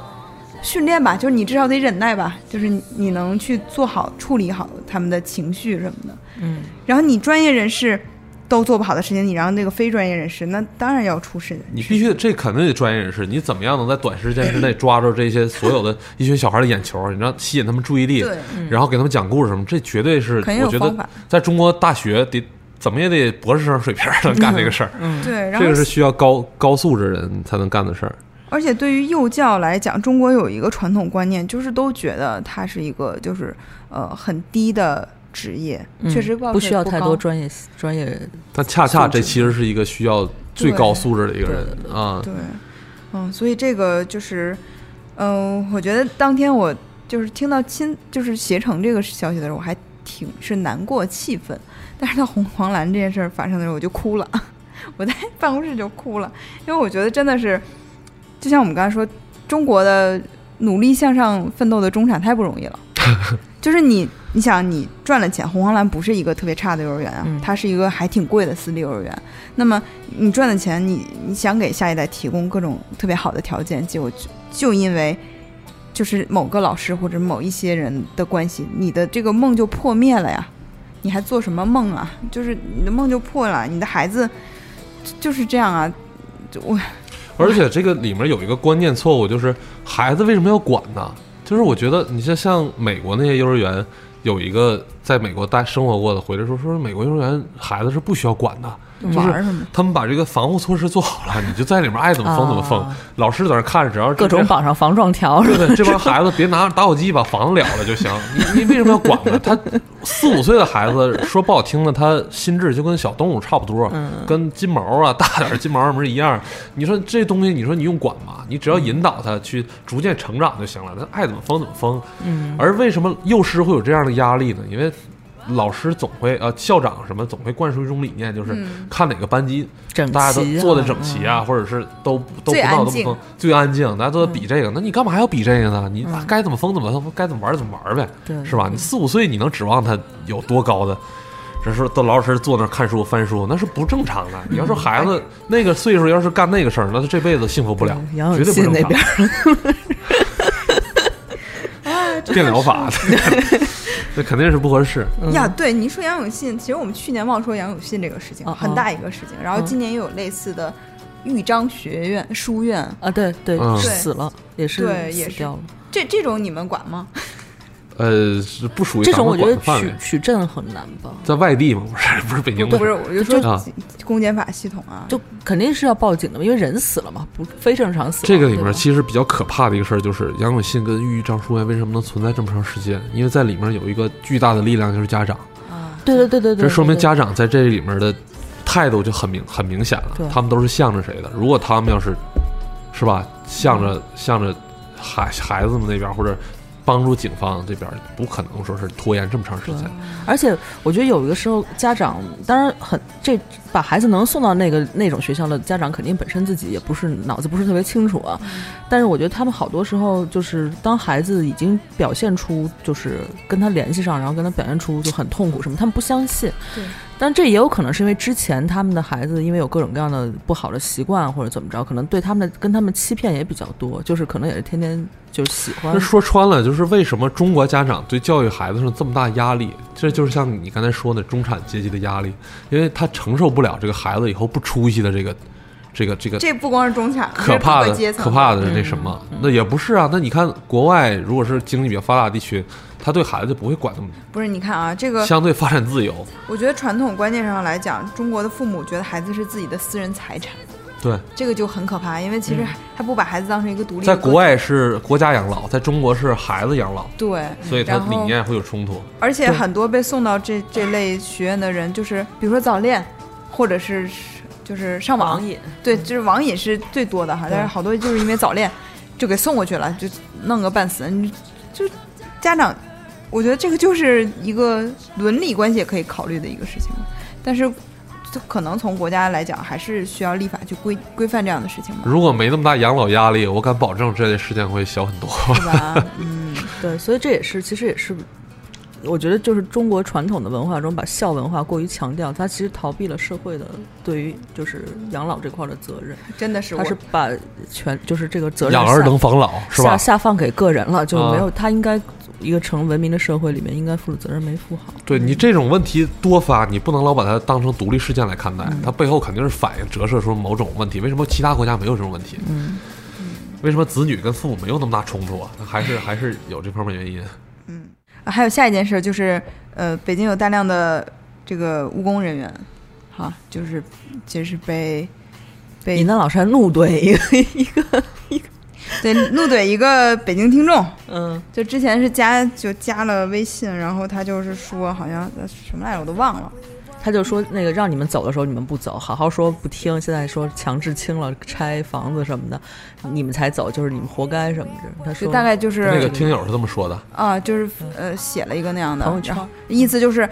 他们驱逐他也是为了安全嘛，嗯嗯就是什么乱七八糟的，嗯然后、呃，这话倒是没错，因为他他是这话就是、呃两面来说啊，嗯对也不能说错，不能说完全对。对，因为这个事件的起因不是因为大兴着火了吗？对对，因为这个本身啊，就是这种房子本身它的立法基础就是没有的，因为它不属于这个城市建房，它也不属于村民的宅基地，它是利用了宅基地这呃些违建嘛，嗯啊，它是本质是违建，这些东西本来就不该起来。但是中国之前呢，就对这些所谓的小产权一直态度就是模棱两可，嗯，也没说轻，也没说不轻，但是它又没有立法基础，那这个东西你说算什么？但是今天因为发生了很多问题，确实也是治安呐、消防啊各方面儿它都都是有隐患。嗯，但是只是我们要讨论的是，它确实该清，但是应不应该用这种办法清？我觉得我气愤的点是，首先你这个从大型火灾到后面的这些一系列隐安全隐患是管理的问题，那么其次，在国际惯例上，清理人口是不会发生在冬天的。你想想，我们现在这北京的冬天也是很冷的，你出去待一会儿你都觉得难受。现在北京的生活成本一下就上来了，对快递涨了好几块钱，人都被清理了呀。外卖、快递什么这些，嗯肯定最后都会对啊升级的对，而且当时我真的身边有很多北京朋友，也不是很多，有个别北京朋友发表了，呃，类似刚才的那个做法。我觉得这个就是打着为你着想的名义，在站着说话不腰疼，这就是当年的那个何不食肉糜嗯，啊。就是现在都甚至不是说何不食肉糜了，都说你这个吃的没有营养啊，你这吃的不对啊，就是你这种想法多么的幼稚。啊嗯，就真的是，就是你很幸运的生活，就是出生在北京，这不代表你比他们有更高的权利。就是真的事情没有发展到你身上，谁不是低端人口？反正是呃，就单从我们这儿来讲吧，就是确实可能以后治安会好一些、嗯啊，成治安会好一些。嗯，不过这个事儿马上冬天就要过去了，希望有更好的解决办法吧。 我们到十二月，最后一个月啊，那个，所以说总是要靠娱乐圈来拯救我们这一年的这个颓丧的气息。我们知道一个德高望重的老艺术家侯耀华先生收了一个女弟子， 这你有关注吗？太好笑了。 这这个这几天郭德纲可有的说了，我跟你说，不是我，我这还真没怎么关注这个事儿 啊。就是你快给我介绍。首先，他收了一个女弟子叫安娜金， 就呃，安外娜国金外吗国人吗？他就说自己是是呃几国对混血，啊几国混血，嗯嗯但其实就是一个整容，就是中国医院混血的一啊个啊啊脸啊啊，然后就。呃，反正就尺度很大的发一些照片。他之前应该也是做那种小嗯模特儿吧？不是他跟那个侯老师是要学说相声是吗？他要管干侯耀华老师叫老师，嗯，然后对呃，反正他自己的他他那个微博很奇怪，特别像是运营账号，就是他发的那个，比如说，如果要是我啊，我是安娜金，我会说，呃，今天侯耀华老师收了我，或者我拜了啊他。对对对但是对他写的都是什么著名相声艺表演艺术家侯耀华收女弟子安娜金，就这样的标题。那么大家一见，嚯，这个老年人，这个老艺术家口味儿还挺广泛的嘛，啊，就是有各种遐想吧，啊，就而是我们且比较可笑的是，这个安娜金并不好，并不怎么好看。嗯嗯，呃，他自己挂出自己是九零后是吧？我不知道他几零后，好像挂着是九零后，但是一看就是就是反正三十七八岁差不多。哦啊，是吗？我没看出来，但是 后面这事还有搞笑的，就他说师傅送了我一些礼物，什么 Chanel 的包啊，嗯，假的吧？ ？Chanel 对啊，然后后来爆出来是那个广东皮具城买的，啊而且买的时候这俩人都在，啊，就是他买的时候他就知道这个是照片儿就都都被爆出来了，就师然傅后买买包的照片儿都对爆他出知来了，道师傅给他买的是假的，嗯但他还发，就是还拿出来说，觉得心态很好的一个女弟子啊，啊。然后结果师傅能给买徒弟买东西，本身这已经甭管是五块十块，对，然后还是五百八百，他给师傅的那个照片 P 的，侯耀华老师也是个锥子脸、大睫毛，特特别可爱。就感觉为老不尊了，是吗？就都对已已本来已经是人民艺术家的那个形他象，本来也不是人民艺术家，但是他这事儿做的还就挺整整个这个蹭热度这事儿特别不上档次，你知道吧？就是这种感觉，嗯但就特别踢的也不对劲儿，是特别可爱，就是。嗯但是后来他小咖秀的那些，就是他有各种的那个表才艺展现，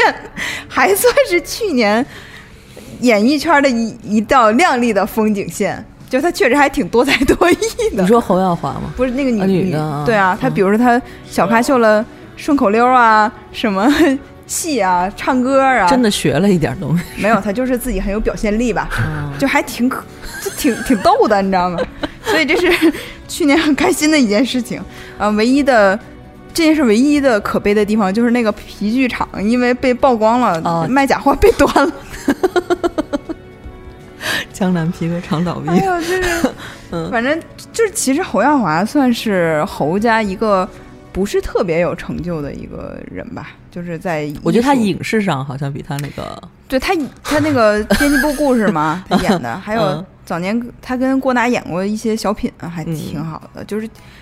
但是他他本来这个人的身上就有很多奇怪的事情，就之前有个双胞胎、三胞胎事件，就是私生子嘛不是说她是他的侄女儿，然后那三个闺女长得吧，反正是不是特别好看。嗯然后是呢选，秀吧，选秀，啊然后就落选了嘛。后来三胞胎又集体去整容，整成了一个整容后的三胞胎，还是侯耀华去给他们 鼓励，说鼓励他们 开启新生。总之，总而言之，就是在他身上发生的事情都很可笑后。来他又赶紧又撇清，说那三个人不是他亲侄女儿，嗯对嗯啊，是是这这认识的人的，就整个事儿都很诡异。这侯老师今天说跟明天就对不上了，啊嗯那总是这样，你知道吧？但是给大家带来了欢笑。嗯你想，我们刚才聊了那么多事儿，才笑出声来，多不容易啊！这嗯真是感谢人民的艺术家。 哎呀，本来我们就是一开始也也有可能就是请来东东强老师做嘉宾嘛。如果他要来的话，他可以从曲艺角度来讲这个事情，都可能会更好笑一些。嗯， 对，终于出了一个作品。那么下一件事儿就是江歌案的这个事情。啊，嗯，这个事情其实是很呃，应该是去年还是前年发生的啊，但是在去呃，在一七年集中的得到了关注，因为它有一些，它马上要开庭，在十二月的时候它开庭了。那么这个事情引发人关注的，除了它是一个留学生被杀案件呢，它还有一个涉及到她的闺蜜，就是什么锁门不锁门的这个事情。嗯，对。然后其所以就是庭庭上庭外都是很有关注点的。嗯，就这种接触很多，嗯就是这种男友杀，就是杀前女友的特别多，这嗯都是一种掌控欲、控制欲的一种体现，就是你必须得是我的。这也算激情，反正对啊，你不能你不能想分手就分手，得我提分手才行。嗯嗯你一提分手就是不行。虽然我跟你可能没感情了，我就是三天两头去找你。哎，那你有没有什么哪个建议给听众女性听众，就是怎么来判断这个人？就因为你肯定是先认识他，然后再跟他好嘛，对吧？就在在没有深入接触，就交可能想有那个交往的可能，但是没有交往之前，这种人看到都没有幽默感，啊、他这的种特人共质嗯通就是特别、特别特别没有幽默感。完了之就后，经不起开玩笑，是吧？你你不能跟他开玩笑，嗯嗯他都是特别偏执、死板这种人，啊，就是遇事一定是钻牛角尖儿，就是一定想不开。你比如说，我接过那个有一个，有我还写过那个知乎在知乎上写过，就是有一个女孩儿被被其实不算绑架了，就是一群农民工管她老公要工资，嗯然后这个这个这个把他这个把他的媳妇儿未结婚的媳妇儿就给带走了，但但是人家对着媳妇儿是很没照怎么着顾，嗯没怎么着。这个男的后来回头一直在问我说：“大哥，你说我媳妇儿没被强奸吧？”天天给警察打电话，就这种有偏执的这种人，他就然后就在家天天闹，拿脑袋撞墙，我也没做错什么事儿，凭什么我媳妇儿被强奸啊？然后坐一火车回老家，逮谁跟谁说说，哎，你不知道啊，兄弟，呃大哥，我媳妇儿媳妇儿被强奸了，咱俩喝点去吧。那女方家都给逼成什么样儿？就是说说，现在离婚啊，不是现在现在离婚，完了之后赶紧你离我女儿远一点，还不行，死乞白赖回来求，这女孩也是没什么主意，俩人哎呦，折腾了得好几年。就就这事儿一直在派出所的时候天天报警，完了我们接完案子之后，派出所跟我们还说呢，说天天报警家里，那嗯没就没是法弄这是一个居委居委会大妈的工作，我觉得思想工作。所以就，是男人一旦有这种钻嗯但他没牛角有尖对儿他的，媳妇儿怎么着是吧？只是他自己很痛苦。对吧他他特别窝囊，他还不敢嗯跟他媳妇儿下手，他打都打自己。哦那你说这种更痛苦？你说你是折磨你你媳妇儿，你要真动了手了，你媳妇儿立刻。你跟我动手儿，那咱转头就离婚。他还不是，他净伤害自己，嗯弄得倍儿委屈。你说这种人子龙这种，但是这种这种是内比较内化的这种偏嗯执，比较外化那种就是控制欲很强，你必须是我的，你分手能你提分手，分手也得我提，就那种就是跑到那个女孩儿他们工作单位外面，嗯等着女孩下班儿，出来之后拿一个刻纸刀捅了那女孩，捅了得二十多刀，哎呦完了活活给弄死了。捅死完之后，然后最奇葩的是那个女孩还把那个刀夺过来，还反扎了他一刀，就是把他那个整个手就是划了一个口子，能看着神经。然后说当时跟我们就说的特别硬气，我告诉你啊，这人我必须杀，杀了就杀了，十八年之后还是一条好汉。然后说哎呀真硬气真好。然后等那个到看守所之后，没多长时间就。哎，不行了，手疼，疼的受不了了。我说带我看看病去吧。我说你死都不怕，你怕这个啊？哎，就是求你们了。我们就领他去看病，去了一个医院，然后那个医院说这个我们这儿做不了这种手术，就是如果接上的话，就是我因为神经已经、已经已经露出来了，神经我们接不上，说可能下半生是个残疾。我说他呀，我说他够呛能有下半生了，我说就在这儿接吧，我说别麻烦。完了他他就又那个又特别可怜的眼神看我，要不你看咱们找个医院给接上。我说你不不怕死？你不十八年后还是一条好汉吗？就给我气的都不行。就那女孩儿死特惨，嗯这里面还有一个事儿，就是那个女孩是孪生姐妹，你说这事儿挺有点邪，就是她她妹妹刚死，就这个她妹妹刚被捅死，她姐姐那边就给她妈打电话，因为跟她联系不上，其实就几条微信没回，哦，但是她也知道这个男的一直在找她，然后就总觉得是是不是出事儿了，然后就就就就在那个女孩死前后，然后她后来我们帮她找来，因为她俩是双胞胎嘛，那女孩在。我刚看完她尸体，我在那屋列里面找她做笔录了。那女孩搁后面一拍，我回头一看，女给我吓的，长得一样像是吗？长得一模一样，就是，然后就哭的特惨，然后妆也花了，弄得一脸花，哦给我吓得不行不行，这这这回确实是一个啊，半天儿才回过神儿来，完之后反正特惨，就这么一个事儿。我说我说她就是找错男朋友了，这个男的对她好好的时候好到什么程度？这个女孩是她初中同学，她从初中开始追这个女孩追了十几年，嗯，一直追到北京了。我觉得能追十几的人本身有这个偏执的其倾向。实你看是不是对，嗯咱们想法是一样的？你说偶像剧里一整说一个男的特特别痴情，我跟你说，这就是第一个特征，就这个男 的不是，就是过了六七年啊，始终盯着一个女孩儿，嗯就天天就是就是断不了，就是我觉得这就而且是在别人其实拒绝你的情况下，不是说跟你暧昧或者。后来后来甚至都变换成一种变了一种心态，就是我不再爱你了，但我还是要得到你，是一种偏执，啊就是甚至你对我的拒绝，将来都会变成一种怒火，就是我得到你就是为了伤害你，你当时不是不跟我怎么着怎么着吗？嗯所以就这种爱情千万不可取，就说这一个男的特别痴情，像我跟你说，要是 F 四里面的言承旭就就扮演的角色，要是追我们家闺女，要是跪门口那样，我肯定一顿大嘴巴子打下 去。这种男的绝对不能找，他能放弃一切，放弃家庭，放弃尊严去找你，他绝对不是说是纯是爱情，他可能绝对这个人死脑占筋嗯有，对是，这种占有欲在里面。嗯，然后这个案件就是还有就是，因为他妈江妈，哥这不是一样样的吗？是吧？对对对男朋友对对就是不甘心回来找来，关键他伤的是第三者嘛，就是所以就是大家其实我觉得啊，就比如说刘鑫，他可能是有做的不对的地方，不管他锁不锁门啊，我觉得锁门是一个人的本可能啊本能，是本能因为害怕。但是就是他后面发生，他就一直不跟这个江哥的母亲联系。虽然他说警察，就他，但是他一开始没说清楚，就是他后来说是因为警察让他保密，不让他说这个事情。啊啊啊因为我觉得是有可能，因为感觉因为刘鑫之前接受采访，陈世峰那边就改了证词，就是他就让罪犯有有机会去更改自己的证词。对，嗯，这个我觉得是一定会影响的，但是刘星还是没有想到，就是毕竟人家是母亲失去的女儿，是多大的伤痛。就是你哪怕说我现在很多事情都不能说，但是阿姨我对不起你之类的啊，他就不是应该逃避这个事儿，是吧？对他一直在逃避，而且当呃江哥母亲把他的信息公开以后，他就觉得啊、我们家一家的利益受到损失，他马上就出现就了，是用咱们中国人传统话说，就是你很不讲究，你这个人。嗯是，而且这个不说他是不是保护你而死，是因为你男友来宿舍把，你不管怎么说这事儿你要有个交代，你不能嗯说一味逃避这个事儿。嗯我可能他法律上没什么错误，但道德上我觉得毕竟是不讲究。是，而且他自己也也不会安心啊。接下来你说这一辈子，哎呀！但是还有一个事情，就是我觉得在外面的留学生可能要注意，就是江哥这个事情，江哥他首先是非法保，就是让刘鑫在自己这儿逗留，这是触犯了日本的法律的，哦，就是他这还租的真不房知子道是不能让别人来住哦的，哦嗯。哦就所以在日本为什么会有另外一种声音，就是觉得江哥这个案情就是。我不知道日本的网友具体是怎么说的，但是他们首先会觉得你这是不合规定的，所以我觉得留学生在国外的时候，他应该是首先遵循本本国的这个规定。如果遇到刘鑫这种事情，你们俩为什么不出去住宾馆呢？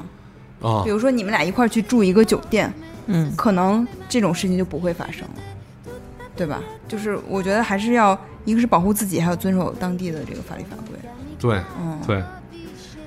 反正就是希望江哥的母亲后面能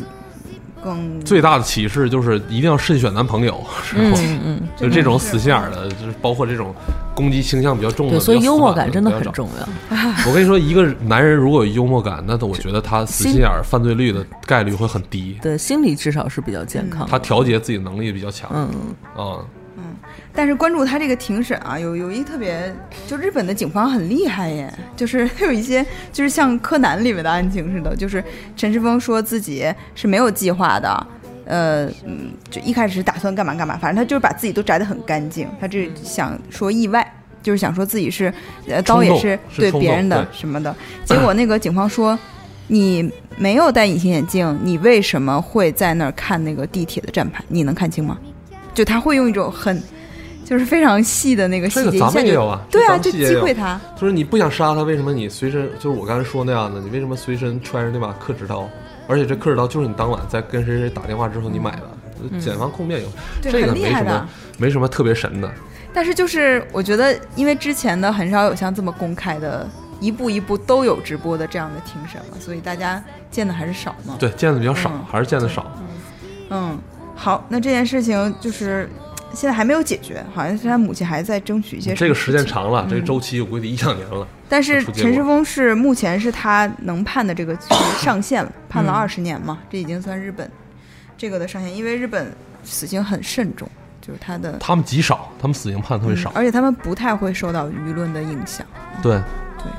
然后这件事情就暂时是这样。那么第三件事情呢，我就提一下吧，也不也不细说，就是北京现在在整理天际线。那么第四件事儿呢，是我们以一个娱乐圈的事件来结束这一年，这样会显得不那么丧啊。就是有一款综艺，嗯、叫《演员的诞生》，嗯，它出现以后呢，其实是让呃大家观众开始重新关注演员的演技，而不是那个呃流量啊、代言啊。出发点是好的。嗯，虽然包它括刚出来那个《身临其境》，哦，对对啊对，也声是对身临其境，嗯，嗯就是配音声音的这个，对嗯但是其实你看，即使是这个，我们上次也说过，它其实还是会有流量的影响。嗯，就是哪怕黄圣依表现出那么可笑，他最后还是因为他造成了大量的流量，呃，就是会有很多活动啊、代言啊什么的。嗯所以流量是目前娱乐圈最重要的。嗯，它基本上也会有一个搭配，就是几个老戏骨，然后搭一个流量的，搭一个比如对最最火的，他也是这么干的。对嗯对，有一些平衡。 嗯，而且这节目就是目前也出了一些事儿吧，就比如说这个曝光那个曝光啊，反正哦，那个谁，袁原立哦力是吧嗯，？还有反正就初衷是好的，但是最后真人秀节目都这样，是吧？反正大家看一下就行了。我们还是希望有一些就是。你就看国外综艺很多特别好看嘛，嗯就是因为综艺也是娱乐生活很重要的一部分嘛。但中国目前的大部分的综艺，要么就是引进，要么就是抄袭，或者是呃被一些奇怪的事情捣乱了初哎衷。你说为什么？么中国就没有原创？那《最强大脑》算吗？嗯， 《杜江大脑》也不是咱们原创，也是国外现有的。哦，因为我觉得好像，因为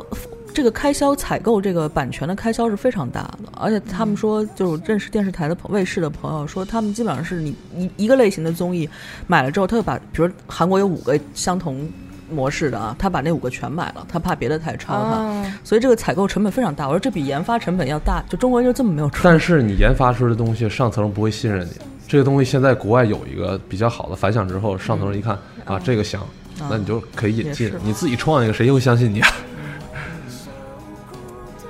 好，那我们二零一七年其实也总结了这么长时间啊了，嗯，其实有很多事情也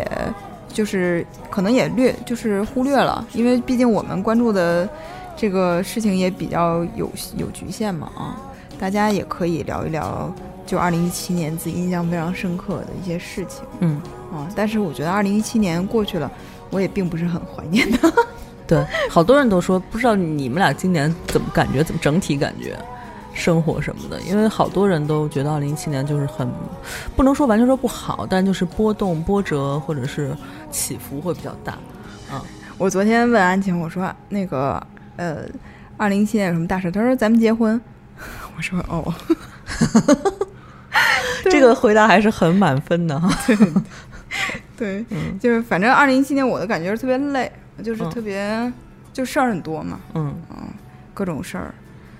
嗯，主要是一结婚，然后一一就结婚这事儿就很折腾，你知道吗？啊，就折腾大半年过去了，嗯然后后面就会过得很快。我觉得对，然后再关注一下这个流流眼泪什么的。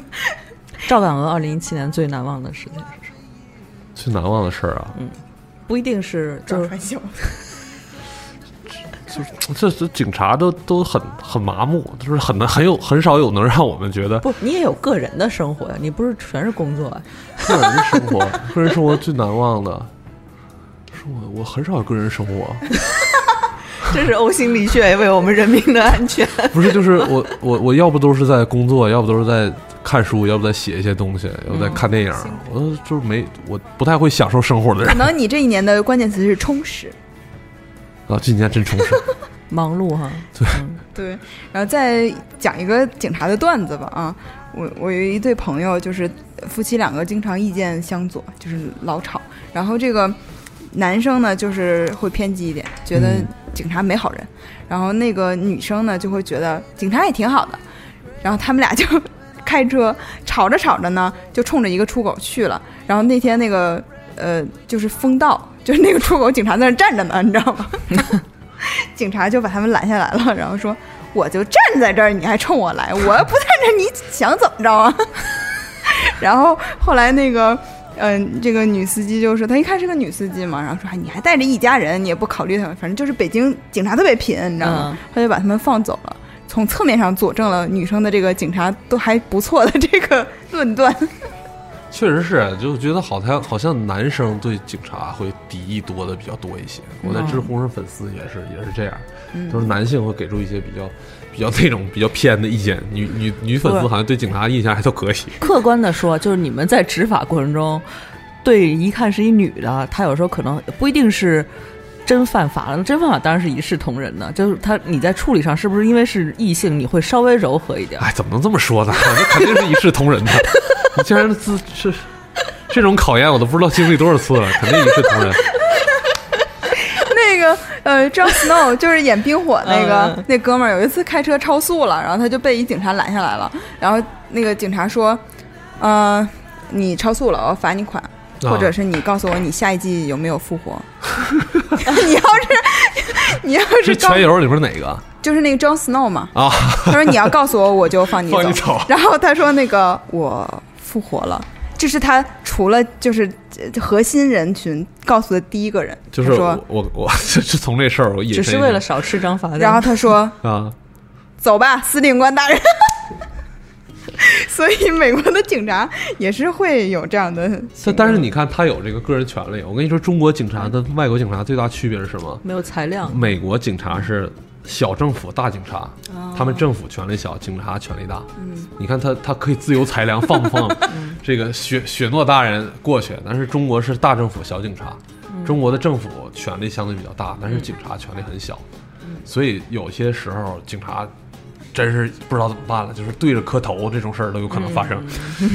就是还有就是就是警察这都现在都是段子了，警察老民警跟出警，对方推他一下，他推对方一下，俩人双双倒地，都都没怎么推推都推推不怎么狠，俩人都得倒地。为什么？因为嗯，都没什么保护自己的余地，有时候挺挺挺痛苦的这这方面。所以大家还是要遵纪守法。嗯然后，因为警察叔叔还是在保护我们的嘛。对对对，就是我这这次出国也是感触很很深嘛。就是你在北京治安很好，嗯中国治安很好。你在欧洲，欧洲那时候导游还跟我们说，说你出去一趟。没丢东西就算就算赚了。啊你在欧洲那几个嗯国家，在在那个比较乱的街区走一走，你试试。你但是千防万万丢双鞋是吧？对，千防万防，没想到回来以后，鞋鞋盒在行李箱里，鞋没了，那怎么可怎么可能做他到们呢？都开箱，就是应该是搬运工开他箱们。都开，不是好是多国家哪个哪个流程的搬运工？就是就是帮你提箱子那些吗不？不是就机机是场的那个，就你你还你哦行李进去以后，他不有搬运工往机上搬吗？你之前泰那国你不是箱子没锁吗？锁了，锁撬坏了，就把海关锁撬开了。我们还嗯花去修了。明着偷，这简直太可太可恶了啊、哦啊！所以对啊，就是我们还在马德里破获了一起那个扒手的阴谋嘛。 对，就是反正就是，确实是挺不安全的。嗯嗯，北京我觉得真的在治安上还还算可以。北京很安全，嗯，北京真很安全。嗯，所以大家就信任警察。对，群里有两个狱警，俩，嗯，我只知道一个。就我知道，一个是经常说话的那位嘛，啊还有一个就是我认错那个，哦，就是当时你记不记得那个跟赵敢鹅录美食的时候，就那个监狱饭的时候，当时拉了一个群，里面有一个男孩儿。啊，记得那是那是我们另外一个，就现在其实是有俩，那个当时是只知道有那么一个，后来啊又出来一个，啊，然后他他他特逗，他说，嗯，一般情况下三百个人也就需要两个浴巾管，我们那群里三百个 人，是安插在 群内部。这话说的太狠 了。 对，管理的很好。嗯，好，那今天就总结到这里吧。嗯啊，希望我们二零一八年能过得越来越好。嗯嗯，感谢赵敢哥今天来跟我们分析，谢谢谢谢嗯，谢谢，你的到来带来了很多欢嗯笑，对对对，特别开心啊、嗯那好，那先这样吧，嗯，谢谢大家，拜拜，拜拜。拜拜。 That's why the sun is shining on me. Shining. 更多节目，下载荔枝 FM 收听。